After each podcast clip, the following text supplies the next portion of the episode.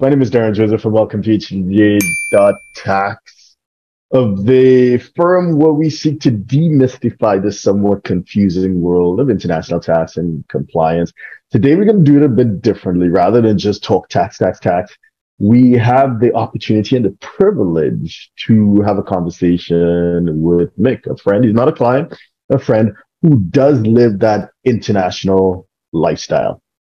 Mick, do you want to say a few words, introduce yourself to those who may be oh, well, um, well, thank you. Um, I don't think it's a privilege you having me. I think it's the other way around. But uh, I'm flattered, so thank you very much. Um, so I'm Mick Newman. Um, I, I know this gentleman for, I think, the better part of 25 years, and we've been on a hell of a journey together. Um, I live a sort of semi-nomadic lifestyle, I believe, um, in the sense that I split my time evenly between the Caribbean and the UK. Um, sort of every five to six weeks, I'm back and forth, and um, this presents some interesting, you know, revelations about lifestyle and um, and the realities of doing business and having multi-jurisdictional clients, um, which is something that Derren has lived for the past, I believe, you know, 15 to 20 years, and I've been sort of living it, but it's been more amplified um, since post-COVID. Mick is, let me put it this way, he's an Oxford-educated entrepreneur, in, uh, international consultant. Uh, of course, you know, I don't want to get into specifics of what you do because, of course, your clients are quite confidential. But I, I think that creates context as to who you are and, and the breadth of experience and, and competence you bring to uh, a conversation and a consideration like this. So, from what we've discussed uh, so far, we spoke about the, the, the appeals and, and some of the challenges of being based in the Caribbean. Clearly, no one place is for everyone. So, what do you think is the the type of personality that would uh, enjoy being based or at least partially based spending time in, in the Caribbean like you do? Mm, very good question. Um, well, I, obviously, I'm seeing it with my own through my own eyes. I think mm-hmm. you generally must have slightly more extroverted personality. Um, because when you go to places like the Caribbean, people are very friendly. And as I said, everything's relationship based. So yeah. you need to go out there and you need to, as I say, line with people and have a drink and have dinner. Mm-hmm. And, you know, they very much, they invite you home and you must go and share. You know, it's a, the culture evolved like that, um, real melting pot society. So I think a more, slightly more gregarious, more extroverted personality. I think you must be quite adaptable um, because if you move from an industrialized, structured society to a more fluid, emerging one, there might be some um, little reality checks around how you operate on a day-to-day mm. basis, right? In terms of safety, you know, in terms of you know infrastructure. I mean, for little things, you know, little hygiene factors like you know electricity might there might be power outages in an emerging market more frequently. Um, the, the roads, like you said, you know, if there are heavy rains, there might be flooding in parts of the country, right? Um, so you would not have access to certain parts of the country and things kind of shut down roadways and access ways tend to um, go on pause until everything uh, dissipates uh, you have reality of things like you know i mean this is this is a funny one but you know on, on the you know different types of flora and fauna so on, on the back staircase of my flat one day um, there was a five and a half foot boa constrictor on the um, snake on the, wow. on the veranda right now i personally yeah. like snakes right yeah. but you can imagine the uproar that happened with all my neighbors and stuff when there was this snake on mm-hmm right? Yeah. Um, so different types of flora and fauna. Um, if you're in Britain, I mean, you have things like you know, you'd have spiders and the sorts of things. Out there, you'd have centipedes, you'd have scorpions, you would have snakes. You know, you would have um, and now there are tapirs or capybaras, sorry, you know, coming across from Brazil. You know, mm-hmm. uh, there's some pretty big snakes in some parts of Trinidad. You have anacondas and boa constrictors that can grow up to about you know 80, 20 feet long. So mm-hmm. it's a different, but then that's a charm Mm-hmm. So a lot of people mm-hmm. like the fact that you can go, you know, you can go see mm-hmm. the scarlet ibis, you can go see the flamingos, you know, it's a different ecosystem that you're going to, right? Which for some people is a bit of a challenge. Um, then there are, you know, it, it is a very multicultural society. Mm-hmm. You know, so whereas in although Britain's multicultural, people tend to be a bit more in silos, depending on, you know, especially from a religious perspective. Um, Trinidad's a very tolerant society. You know, I, I think one of the most tolerant societies in the world. You know, because you know, you have every major religion in there and everybody celebrates everybody's seasons and festivals, right? Mm-hmm. Um, which is an absolutely amazing thing to be part of and to witness, yeah. right? So there's a lot of tolerance there.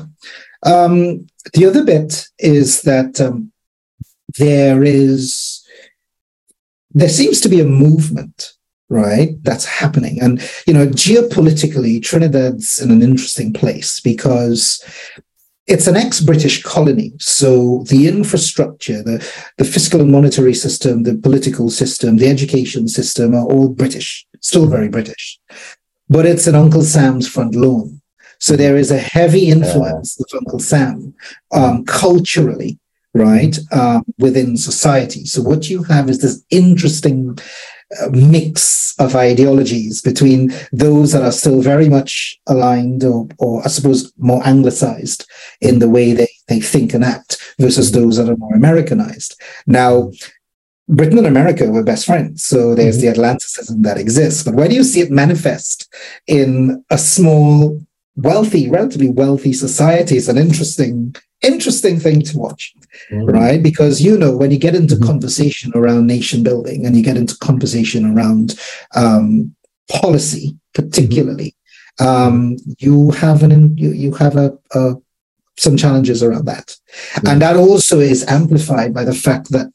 Trinidad historically has been the base, you know, the the the, the base since World War II. Um, into South America. And of mm-hmm. course, you know what's happening with Venezuela and the sort of mm-hmm. challenges that Venezuela is facing. So you have. Trinidad to the north, you have Guyana to one side, and then Colombia mm-hmm. to the other. So there is the geopolitics of being in a place like this. And I witnessed this when, um, you know, there was, you know, a few years ago when the Iranian warships and Russian planes were landing and the uproar that happened, right? Mm-hmm. When the US ambassador had to sort of, you know, have a chat with, um, with, with, with people. Um, you then have, you know, issues around the long-standing relationship between Trinidad and Venezuela, and mm. the fact that um, Trinidad, it's very difficult for it to pursue um, JV agreements with mm. companies like PDVSA and others because mm. of, you know, the US's position mm-hmm. on um, on Venezuela. So there's the geopolitics mm-hmm. that is that is existing. And then finally, you have this whole in very interesting multi-generational dynamic that's taking place mm-hmm. right so you have the millennials and what do you call them now gen z's right mm-hmm. mm-hmm. that are fast coming through the system i interact a lot with them in in what i do mm-hmm. and um, they are they are very different. I think our generation was the last, I would call it analog generation, right? that yeah. um, sort of ushered in the internet age and connectivity and all that stuff. Well, what I see happening now at, at the younger levels of, of, of groupings of society is a, a lack of belief in the systems that have shaped the way society behaves and the way society acts right? Mm-hmm. And that is exacerbated by the fact that there are still many baby boomers who are in their 70s and sometimes 80s that are still running the organizations, um, the major organizations in CARICOM, right? So you have a, a, challenge around the ability to recruit, motivate, inspire, and deploy young talent. Um, they feel more frustrated, so they're looking for outlets, ways to get out mm-hmm. of uh, of the region. So that's a that's something I see as a big challenge coming up, especially over the next five to eight years. Mm, okay, yeah, that's uh, that's that's pretty comprehensive, and and that you know just to kind of quickly summarize, many people when they you know as they go out as an expat or you know and they spend time in different jurisdictions, they do tend to stay. There's a you know we we like our comfort zones. So you want to stay in your bubble with people who are like you come from a, a similar background. Where's the real value comes from immersing yourself in the in the jurisdiction and really getting to getting to know it. And and so in terms of the type of personality, I think you definitely to take advantage of the international experience, you definitely need to be to be open minded. Uh, open-minded and relatively outgoing. I mean, it's not that introverted people can't embrace it, but you need to lean into the outgoing side to to really see what there is to to benefit from. You you also mentioned an appreciation of nature, which is of course multifaceted.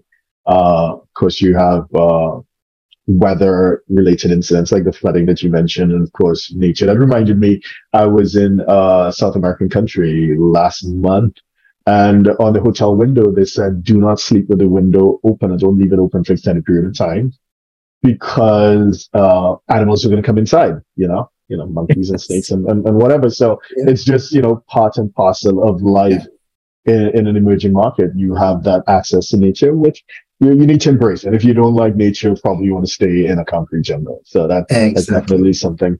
Uh, and in terms of Trinidad in particular, it's at a crossroads. It's crossroads, as you mentioned, between it, its UK history, but also the North America and the United States. They, that's the present. That's where, that's the, you know, the main, uh, operating that sphere of influence and all. But having said that, it is close to Venezuela and therefore it does have that Latin American influence and it is impacted by events happening. So for example, the, the troubles in, in, Venezuela is impacting it. So just an awareness of the geopolitical, sociocultural issues and an ability to navigate and to understand and to appreciate and to be sensitive to it. Uh, I think will be the kind of things that someone will need to keep in mind as they continue the international journey. Thank you. So if you're a six, seven, or eight figure investor, entrepreneur, or business owner who needs a tailor made solution from a qualified team of professionals, we can help you achieve the international lifestyle, the freedom, and even the tax savings you're looking for. Visit us at htj.tax and live that international life.